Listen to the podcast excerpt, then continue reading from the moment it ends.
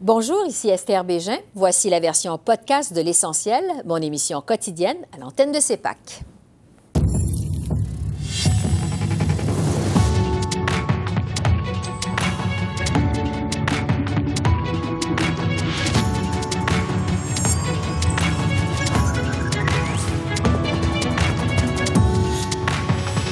Demandeurs d'asile. Le ministre Miller annonce 100 millions pour le Québec, loin de ce qui était réclamé par le gouvernement Legault.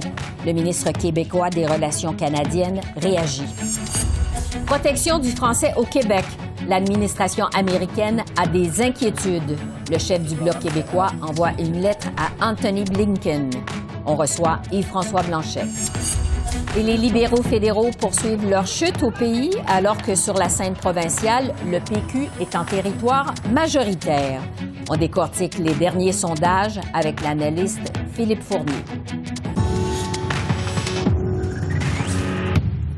Bonsoir, Mesdames, Messieurs. L'immigration s'impose comme l'un des enjeux principaux de la rentrée parlementaire à Ottawa. Le premier ministre François Legault a envoyé une lettre au premier ministre Trudeau dans laquelle il réclame 470 millions pour compenser les frais encourus par la province pour l'accueil des réfugiés. Au total, le Québec a reçu 45 des demandes d'asile au pays en 2023. Cet après-midi, le ministre fédéral de l'immigration, Mark Miller, a annoncé une bonification du programme d'aide au logement provisoire de plus de 360 millions pour l'ensemble du pays, dont 100 millions pour le Québec. Pour cette enveloppe en particulier, il y a 100 millions de dollars pour le Québec. Ça s'ajoute à un 50 millions de dollars qui a été attribué sous, euh, sous l'autre enveloppe. Donc, ça, s'ajoute à, 150 millions de dollars. C'est sûr que l'argent à lui seul ne suffira pas. Euh, on a fait des, des, efforts importants dans les derniers mois, les, dernières années, à mettre des gens dans des hôtels en dehors du Québec. C'est clair que le Québec et l'Ontario, entre autres, font plus que leur part en proportion à leur population respective. Euh, c'est clair qu'il y a un effort supplémentaire à faire, que ce soit la discussion qui est en cours en ce qui a trait aux demandeurs d'asile. Maintenant, comment le Québec réagit à ça? Je retrouve le ministre des Relations canadiennes, Jean-François Roberge. Bonsoir, Monsieur le ministre. Bonsoir, content d'être avec vous. Ça nous fait plaisir de vous avoir avec nous. Votre gouvernement demandait donc à Ottawa 470 millions. On vous offre plutôt 100 millions. Quelle est votre réaction? Ben, chez nous, on appelle ça un acompte, un dépôt. Alors, on va prendre ce premier versement, mais il euh, va falloir qu'il y, ait un remboursement qui, soit complet parce que les, les centaines de millions qu'on a déboursés pour accueillir euh, les, demandeurs d'asile, et puis c'est important de le faire, euh, ont été engagés, ces fonds-là ont été engagés par les Québécois, par le gouvernement du Québec, pour euh, prendre soin de, milliers, de milliers, de milliers de personnes, un afflux incroyable de personnes du fait des politiques fédérales. Ce serait pas normal d'avoir un, remboursement euh, partiel de cette manière-là et de s'arrêter en si bon chemin. Donc, je le prends comme, euh, comme un premier versement. Monsieur Miller dit on peut pas tout faire en même temps. On sait qu'Ottawa a déjà versé au Québec 374 millions pour les demandeurs d'asile de 2017 à 2020. Est-ce que vous êtes prêt à mettre de l'eau dans votre vin? Bien, je pense pas qu'on puisse faire ça euh, parce qu'écoutez, les Québécois déjà, euh, je vous dirais, on peine à accueillir tout ce monde-là du fait des, politiques gouvernementales fédérales. Pendant des années, c'était le chemin Roxham qui était une passoire. Là, après avoir eu euh, un succès, une fermeture du chemin Roxham, ben, on a vu que le gouvernement fédéral a assoupli ses règles pour les arriver via les aéroports avec des, des, des visas qui n'étaient plus exigés. Donc, en réalité, c'est le gouvernement fédéral qui prend la décision. Puis après ça, c'est le gouvernement provincial qui ramasse la facture. Ben, s'il prend 100% de la décision, il faut qu'il ramasse 100% de la facture. C'est tout simple que ça. Donc, un acompte. Un acompte, un premier versement, on le prend positivement parce qu'il y a une reconnaissance là-dedans que le Québec euh, accueille beaucoup de personnes, beaucoup plus que sa part il y a une reconnaissance du fait qu'on loge les gens, mhm. euh, qu'on leur donne des vêtements, qu'on leur donne des soins de santé, qu'on scolarise les jeunes. Ben, il va falloir que, le financement suive, là, écoutez. Ouais. Euh, d'ailleurs, ces sommes, c'est en partie pour le logement. D'ailleurs, votre gouvernement établit un lien de cause à effet entre l'immigration et la crise du logement. Est-ce que l'immigration est vraiment responsable de la crise du logement au Québec? Ça y contribue. Il faut faire attention. Euh, puis je vais faire attention aussi. Euh, on est content au Québec d'accueillir euh, des gens qui sont des demandeurs d'asile, qui sont des réfugiés. On l'a toujours fait. On va continuer de le faire. Le Québec a toujours été une terre d'accueil, continuera d'être une terre d'accueil. On veut prendre nos responsabilités. On était content d'accueillir des Ukrainiens notamment, on est content d'accueillir des gens de d'autres endroits. maintenant, Écoutez, c'est mathématique. Si on n'a pas suffisamment de logements pour tout ce monde-là, ben, ça fait augmenter la demande sans que l'offre puisse suivre. Ça cause toutes sortes de problèmes. Pas, que ces personnes-là soient mal intentionnées, pas que ces personnes-là euh, euh, n'aient pas euh, de bonnes raisons de vouloir améliorer leur sort. Mais il faut faire les choses dans l'ordre. C'est pas normal que le Québec accueille à peu près 50% des demandeurs d'asile. Donc, est-ce que cette arrivée massive-là augmente les problèmes de logement? Oui. Est-ce que c'est, entre guillemets, la faute des immigrants? Non, je ne blâmerai pas ces personnes-là. Oui. Et justement, sur cette demande que M. Legault a fait récemment, euh, au début du mois de janvier au gouvernement fédéral de freiner l'arrivée des demandeurs d'asile au Canada, au pays. Euh, avez-vous des engagements concrets d'Ottawa là-dessus? il y a de l'ouverture. Il y a de l'ouverture, puis je, suis content. On n'est pas, on n'est pas devant une fin de non-recevoir, mais maintenant, il va falloir que ça se concrétise. Effectivement, le premier ministre euh, Legault a écrit une lettre euh, officielle mm-hmm. à M. Trudeau parlant de point de bascule, de, et, c'est vrai. À un moment donné, on arrive à, créer des crises sociales. C'est l'itinérance qui augmente. Et, on n'est pas capable d'en prendre soin. Hein. On a déjà dit à, au gouvernement, il faut en prendre un petit peu moins pour en prendre soin. Et on veut être capable d'accueillir les gens dignement. En ce moment, politique fédérale de, distribution de visas de manière très, très généreuse, notamment euh, auprès de, Mexicains, mais de d'autres euh, pays aussi, fait qu'il y a trop de personnes et elles sont mal réparties aussi. Donc, il va mm-hmm. falloir que le gouvernement fédéral euh, prenne la décision de mieux répartir ces personnes-là. Donc, réduction et répartition. C'est les deux mots-clés. Mais est-ce que vous sentez une volonté réelle de régler ça de la part d'Ottawa? Oui, je sens une volonté réelle. Je sens une ouverture. Et là, euh, il y a eu un il y a eu des, il y a eu un geste concret aujourd'hui pour le financement. Mm-hmm. C'est pas suffisant, mais on le prend, hein, comme on dit par chez nous. Là, on a eu une ouverture pour la diminution. J'ai vu Dominique Leblanc qui, qui, s'est avancé, qui dit oui, qu'il allait probablement revoir la question des visas pour euh, les Mexicains notamment. Donc, il y a une ouverture. Moi, je m'attends à des gestes concrets dans les prochains jours, les prochaines semaines. Bon, à suivre.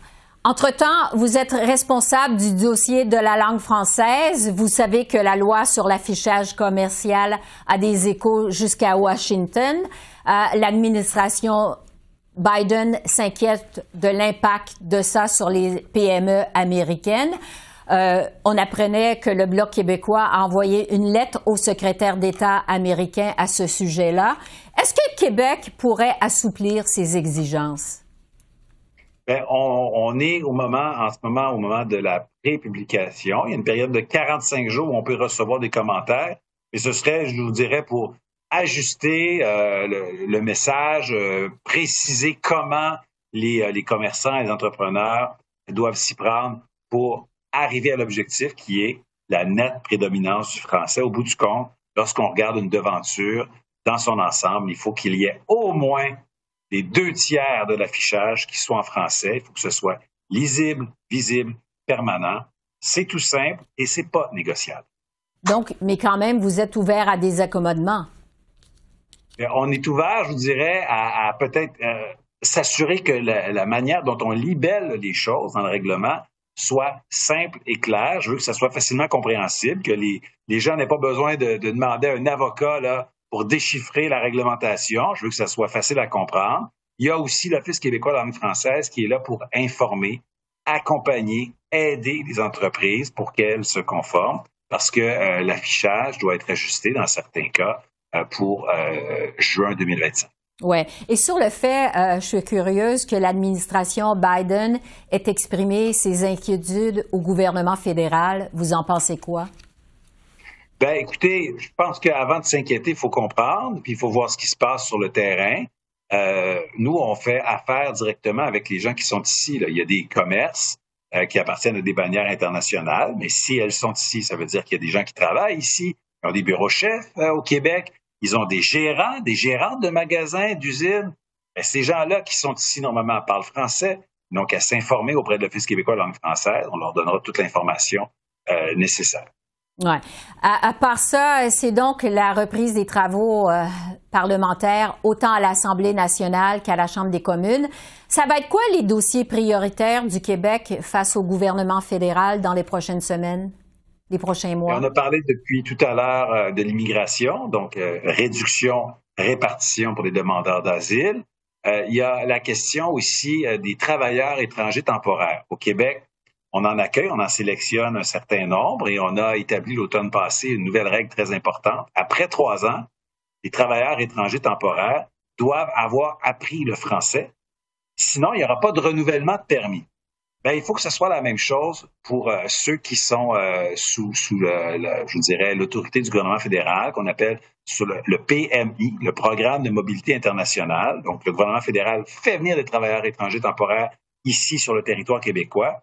Faut qu'il y ait un arrimage, c'est extrêmement important, qu'il y ait les mêmes conditions, c'est-à-dire que dès leur arrivée ici, s'ils ne parlent pas français, ben, qu'ils soient informés de cette nécessité-là, qu'ils apprennent le français, parce que après trois ans, ils ne pourraient plus euh, rester sur le territoire québécois, renouveler leur permis, sinon pas des bases de français. Donc, il faut, faut, vraiment qu'il y ait un arrimage entre le programme québécois et le programme fédéral parce que, à terme, ce sont des gens qui sont ici sur le territoire québécois. Donc, ça, c'est vraiment très prioritaire. On va suivre ça. Merci beaucoup, Monsieur le ministre. Bonne soirée. Merci, au revoir. Merci. Bonne soirée. Au revoir, à la prochaine. Autre réaction, celle du chef du Bloc québécois, Yves-François Blanchette. Bonsoir, Monsieur Blanchette. Bien, bonsoir. Je vais revenir sur la compensation pour les demandeurs d'asile dans un instant. Mais d'abord, sur la lettre que vous avez transmise au secrétaire d'État Blinken sur l'affichage commercial en français au Québec, on sait que Washington a des inquiétudes. Est-ce que vous pensez vraiment avoir un impact dans ce dossier-là? D'abord, je ne pense pas que Washington a vraiment des inquiétudes. Il y a des entreprises qui peuvent avoir exprimé le fait que les lois linguistiques au Québec les obligent à faire des accommodements, des aménagements dans l'affichage, peut-être même un peu dans la langue de travail. Vous savez, s'ils sont en Inde ou s'ils sont en Italie, les entreprises américaines affichent en italien puis travaillent en italien parce que les gens lisent pas tant que ça l'anglais puis ne travaillent pas tant que ça ou ne parlent pas tant que ça l'anglais. On dit au Québec, faites juste la même chose. Je pense qu'il n'y a pas beaucoup de substance là-dedans, mais on ne nous l'a pas dit. Le problème, c'est que le représentant au commerce américain est allé parler de ça à Ottawa.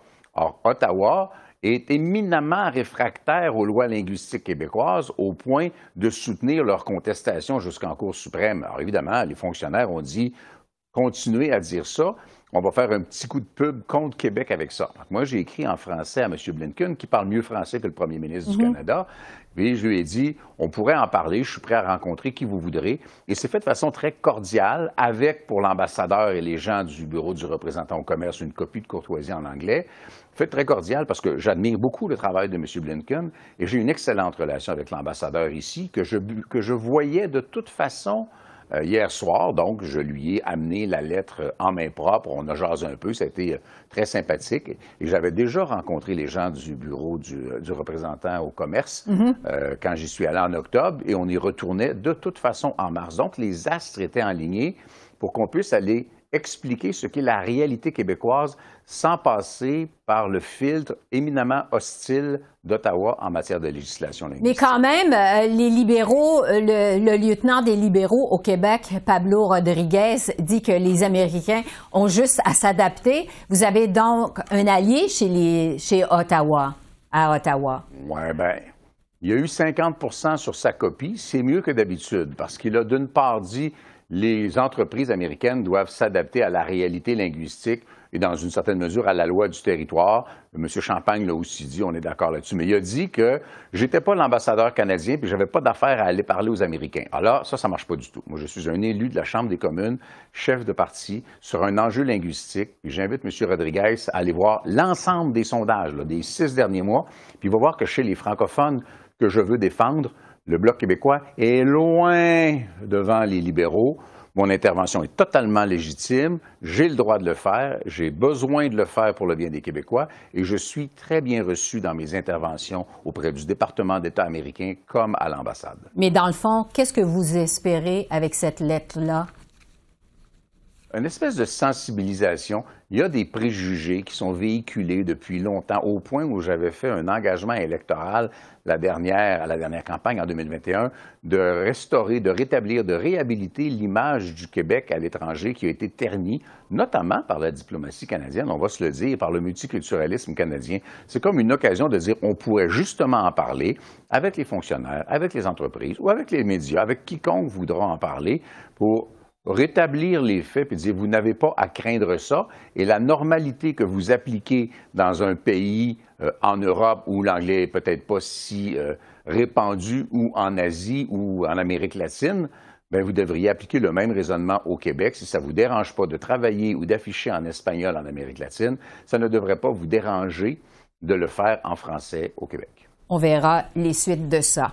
Euh, sur le dossier des demandeurs d'asile maintenant, euh, Québec réclamait 470 millions pour les frais encourus. Ottawa offre finalement 100 millions, mais les libéraux rappellent que le Québec a déjà reçu 374 millions de 2017 à 2020. Est-ce que vous tenez compte de ces chiffres-là? Ils font tellement n'importe quoi. Les libéraux, s'en sauve avec la confusion, parce que sinon, il se magazine une série de coups de pied au popotin de la part des Québécois sans bon sens. D'abord, le gouvernement du Québec a dépensé 460 millions au bénéfice du fédéral dont c'était la responsabilité. Et le fédéral a dit, je vais vous rembourser ce que ça va coûter. Vient le temps de rembourser, la facture arrive, puis Ottawa dit, bien finalement, je ne vous rembourserai pas. Moi, j'ai emprunté 100 pièces à mon voisin, puis quand vient le temps de rembourser, j'ai dit, je ne te rembourse pas. Ottawa dit, par contre, oui, mais dans les dernières années, sur d'autres affaires, je vous ai donné de l'argent. Oui, mais c'est sur d'autres affaires. Tu ne peux pas dire, je t'ai payé ça, fait que je te paierai pas ça, même si je te le dois, parce que je t'ai payé d'autres choses. Tu ne peux pas non plus dire, on va mettre 360 millions de dollars en logement temporaire, puis on va mettre 100 millions de ça au Québec. Ça, ce n'est pas la dette passée, c'est une dépense pour le futur, parce que le phénomène des demandeurs d'asile continue encore à rouler aujourd'hui. Le 100 millions sur 360, c'est ni le ratio de la population du Québec au Canada, ni le ratio des demandeurs d'asile qui sont au Québec, parce que ça, c'est 50% c'est la moitié. Ce serait 180 millions de dollars. Mais même à ça, c'est pas ça le raisonnement, puis c'est pas ça le calcul. Donc, le ministre arrive, s'en mêle dans ses pinceaux sans bon sens, essaie de s'en sauver avec deux, trois mauvaises blagues ou des insultes, mais le chiffre ne marche pas. Tu dois 460 millions de dollars au gouvernement du Québec qui l'a déjà dépensé paye-y ce que tu y dois. Tu n'as pas de questions à poser sur ce qu'il va faire avec. Et oui, en plus, parce que tu es responsable d'un achalandage migratoire auquel personne n'est prêt, malheureusement, parce qu'on voudrait bien mhm. réussir cette immigration-là. Tu es responsable de ça. Oui, il faut que tu mettes de l'argent dans le logement temporaire. C'est urgent de mettre de l'argent dans le logement temporaire. Puis tant qu'à faire, il faut aller dans le logement étudiant, qui est une excellente solution. Euh, logement social, évidemment. Mais c'est un autre dossier et, il n'a pas à dire, ben, parce que je t'ai payé les pommes, je ne te paierai pas les bananes. Oui. Euh, mais sur le fond des choses, là, est-ce que le Bloc, pour être clair, demande une réduction du nombre de demandeurs d'asile au Québec? Qu'est-ce que vous demandez exactement? Les demandeurs d'asile, d'abord, je demande qu'on ait une, approche un peu différente quand on parle d'accueil et d'immigration et d'intégration. Ce n'est pas un groupe homogène de gens tous pareils qui arrivent tous ici de la même manière pour les mêmes raisons, dans la même perspective. Il y a les étudiants étrangers. Le Québec veut accueillir des étudiants étrangers. En tout cas, nous, on veut que le Québec puisse accueillir des étudiants étrangers. Le réseau des universités du Québec en a besoin. Les cégeps dans les régions en ont besoin. Et si, le cas échéant, ces gens-là restent sans pour autant saigner leur pays d'origine. C'est une extraordinaire immigration. Travailleurs étrangers temporaires, il y a des excès, je pense que c'est vrai, mais de façon générale, c'est important. Euh, l'immigration économique, c'est assez couvert. Maintenant, quand on arrive aux demandeurs d'asile, ce n'est pas de l'immigration économique, c'est une dépense, mais c'est une dépense correcte. On a l'obligation morale de recevoir des gens qui se pensent en détresse dans leur pays d'origine. On a un problème. Il y en a au moins autant de faux que de vrais. donc, il faut être capable de faire un tri. Et en attendant, le nombre de ces gens-là est tel que ça implique des dépenses extrêmement importantes. Le Québec demande quelque chose que nous cautionnons entièrement. Au moins, répartissons les demandeurs d'asile dans la mesure des populations de l'ensemble du Canada. Parce qu'à l'heure actuelle, le Québec, qui compte pour 22,1% de la population canadienne, reçoit, accueille 48% je crois, de mémoire, près de 50% des demandeurs d'asile. Donc là, on est totalement disproportionné. Ces gens-là sont essentiellement concentrés à Montréal. On est incapable de travailler à la francisation, fonctionne en anglais, anglicise le cœur économique et, démographique du Québec. Le gouvernement du Québec fait tout ce qu'il peut pour compenser ça. On n'y arrive pas ni en termes de santé, ni en termes d'éducation, ni en termes de francisation, ni en termes de logement. Et le gouvernement fédéral refuse de nous donner l'argent qu'il nous a lui-même demandé à la Chambre des communes à la Chambre des communes en réponse à une question du bloc sur les demandeurs d'asile, justement. Euh, le ministre Miller a dit qu'il espérait que la discussion ne se ferait pas sur le dos des immigrants. Qu'est-ce que vous répondez à ça? La conversation sur l'accueil et l'immigration au Québec doit inclure tous les Québécois. Et j'ai dit bien plus souvent que ce que lui peut avoir écouté, j'ai dit que n'importe qui qui met le pied sur le territoire québécois et qui veut être un Québécois pour moi, c'est un Québécois. Quand on a la conversation, que ce soit sur le nombre, l'éducation, la santé, la francisation, les immigrants qui sont déjà au Québec font partie de la conversation.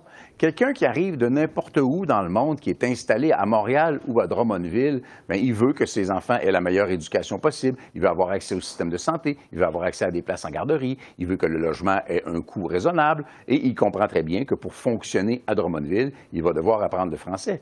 Les gens qui sont issus de l'immigration ont exactement les mêmes préoccupations que les autres Québécois, qui sont tous issus de l'immigration, moi y inclus, elle est seulement plus ancienne. Yves-François Blanchet, chef du Bloc québécois. Merci beaucoup. Merci de votre temps. Un plaisir. En cette semaine de rentrée parlementaire à Ottawa, les conservateurs sont toujours fortement en tête dans les sondages. Selon Canada 338, les troupes de Pierre Poilievre obtiennent maintenant 40 des intentions de vote au pays. Les libéraux de Justin Trudeau récoltent 26 alors que pour le NPD, c'est 19 J'ai discuté des plus récents sondages avec l'analyste Philippe Fournier. Bonjour Philippe. Bonsoir Esther. C'est difficile de sondage en sondage pour les libéraux. Euh, est-ce que c'est trop tard pour Justin Trudeau? C'est une bonne question, Esther, et je crois qu'il y a plusieurs libéraux, des stratèges des, du staff qui se posent la même question. Mm-hmm. En, tant qu'homme de chiffres, je dois dire cependant, c'est beaucoup trop tôt, mais je comprends la réaction. ça fait maintenant six mois que les, libéraux sont derrière dans les sondages et pas derrière de peu. On parle de dizaines de points, même de quinzaines de points derrière les conservateurs. Et donc, il y a un aura d'inévitabilité autour de Pierre Poilièvre. Euh, et je crois que ce sentiment-là pourrait commencer à s'installer au sein de l'équipe libérale au cours de l'année, mais pour l'instant, c'est encore beaucoup trop tôt. Il reste 18 mois avant les élections. Les conservateurs sont en tête des sondages partout au Canada, sauf au Québec. Ils sont en troisième place. Est-ce qu'il y a du mouvement pour les conservateurs au Québec? Les sondages de l'automne, Esther, semblaient indiquer que les conservateurs euh, jouissaient d'un petit, d'un petit boost au Québec, euh, particulièrement après leur congrès national en septembre qui avait lieu dans la ville de Québec. Euh, et il y a eu des bons sondages, jusqu'à 25 d'appui dans la province. Cependant, dans les derniers jours, au début de 2024, nous avons vu d'autres sondages qui retournaient les conservateurs à leur vitesse de croisière au Québec entre 17 et 19% Et donc, ça va fluctuer autour peut-être de 20 Est-ce que les conservateurs pourraient faire des gains de sièges avec de tels chiffres? C'est possible, mais le Bloc québécois, lui, semble solide comme le roc autour du 33% des intentions de vote. Donc, ça pourrait être difficile pour les conservateurs d'obtenir plus de sièges qu'ils ne l'ont déjà au Québec. Oui. Et au niveau de la popularité des chefs fédéraux, à quoi ça ressemble au Québec? C'est sans contredit la meilleure province pour Justin Trudeau. Euh, mm-hmm. Il n'y a pas de doute là-dessus, mais il reste que les chiffres de Justin Trudeau sont quand même dans le rouge, dans le négatif lorsqu'on regarde les taux de favorabilité. Il y avait des chiffres euh, qui venaient de Abacus Data. Il y a aussi l'Institut Angus Reid qui a sondé là-dessus en janvier. Euh, donc, au Québec, Justin Trudeau n'est pas aussi en difficulté qu'ailleurs au pays, mais il reste que les chiffres ne sont pas roses. Et avec les intentions de vote que l'on voit présentement, Esther, les libéraux auraient des pertes au Québec. Ils ne pourraient pas remporter les 35 sièges qu'ils avaient remportés lors des deux dernières élections fédérales. Et euh, toujours au niveau de la popularité des chefs, à quoi ça ressemble à l'échelle nationale? Euh, Monsieur Poilièvre n'a pas des chiffres qui sont scintillants non plus. Euh, selon les sondages, ça varie entre bon des, des, plus 10 et des moins 10 en taux de favorabilité. Donc, ce ne sont pas des chiffres qui s'y brillent tellement, mais les chiffres de Justin Trudeau sont tellement dans le rouge qu'en comparaison, Monsieur Poilièvre a l'air d'être extrêmement apprécié. le découpage démographique, particulièrement par âge et par genre, on voit qu'auprès des femmes, Monsieur Poilièvre est vraiment impopulaire, mais il est populaire auprès des hommes. Alors que lorsqu'on regarde les chiffres du premier ministre, euh, ces chiffres sont dans le rouge, peu importe le genre et peu importe le groupe d'âge. Oui. Euh, je veux vous entendre, Philippe, sur le dernier sondage Palace Data au Québec qui confirme la hausse du Parti québécois et la chute de la CAQ dans les intentions de vote. Euh, qu'est-ce qui explique ces résultats selon vous? C'est assez phénoménal pour un parti au pouvoir de perdre la moitié de ses appuis en à peine un an. Il y a un an, la CAQ était à 40 dans les sondages, sortait d'une élection où est-ce qu'elle a remporté une vaste majorité à l'Assemblée nationale. Je crois qu'au cours de 2023, nous avons vu plusieurs erreurs non forcées de la CAQ. Il y a eu bien sûr la, promesse brisée sur le troisième lien, plusieurs gaffes de, de, genre. Il y a eu la défaite dans l'élection partielle de Jean Talon, le retour du plan du troisième lien, la subvention aux Kings, les difficultés avec euh, les, euh, les, euh, le, le, secteur public et tous les, les grèves qu'il y a eu depuis l'automne. Et je crois que tout ça a un effet cumulatif. Et parmi les partis d'opposition, il y a seulement le Parti québécois qui en a profité. Les libéraux n'ont toujours pas de chef. Québec solidaire ne semble pas pouvoir décoller et les conservateurs ne semblent pas sortir de la région de Québec. Alors, le, Parti québécois est vraiment le seul qui bénéficie de cette chute-là. Oui. Paul Saint-Pierre Plamondon, justement, cache pas ses convictions indépendantistes. Il a même déposé un budget de l'an 1 au mois d'octobre dernier. Euh, est-ce que la hausse des appuis au PQ, ça veut dire une hausse des appuis à l'indépendance? C'est une très bonne question, euh, Esther, et bien sûr, nous allons surveiller ces chiffres-là au cours des prochains mois. Jusqu'à maintenant, ce qu'on peut dire d'après les sondages que nous avons eus, c'est que l'appui à la souveraineté n'a pas augmenté au-delà de la marge d'erreur de sondage. Il y a encore entre 35 et 40 des électeurs québécois qui seraient en faveur de la souveraineté, et malgré que le Parti québécois a littéralement doublé ses appuis depuis l'an dernier, cette fraction d'appui-là pour la souveraineté n'a pas bougé énormément. Alors, on va surveiller ça, bien sûr, au cours de l'année. Est-ce que M. Paul Saint-Pierre Plamondon pourrait convaincre de nouveaux électeurs souverainistes de se joindre à son parti? Euh, c'est ce qu'on va surveiller, mais pour l'instant, ce n'est pas encore concluant. On va s'en reparler. Philippe euh, Fournier, merci beaucoup. Merci. Toujours un plaisir, Esther. Merci. Au revoir. À la prochaine. Alors voilà, c'est comme ça qu'on a vu l'essentiel de l'actualité de ce mercredi 31 janvier sur la colline du Parlement à Ottawa. Esther Bégin qui vous remercie d'être à l'antenne de CEPAC, la chaîne d'affaires publiques par câble. Je vous souhaite une excellente fin de soirée et je vous dis à demain. Au revoir.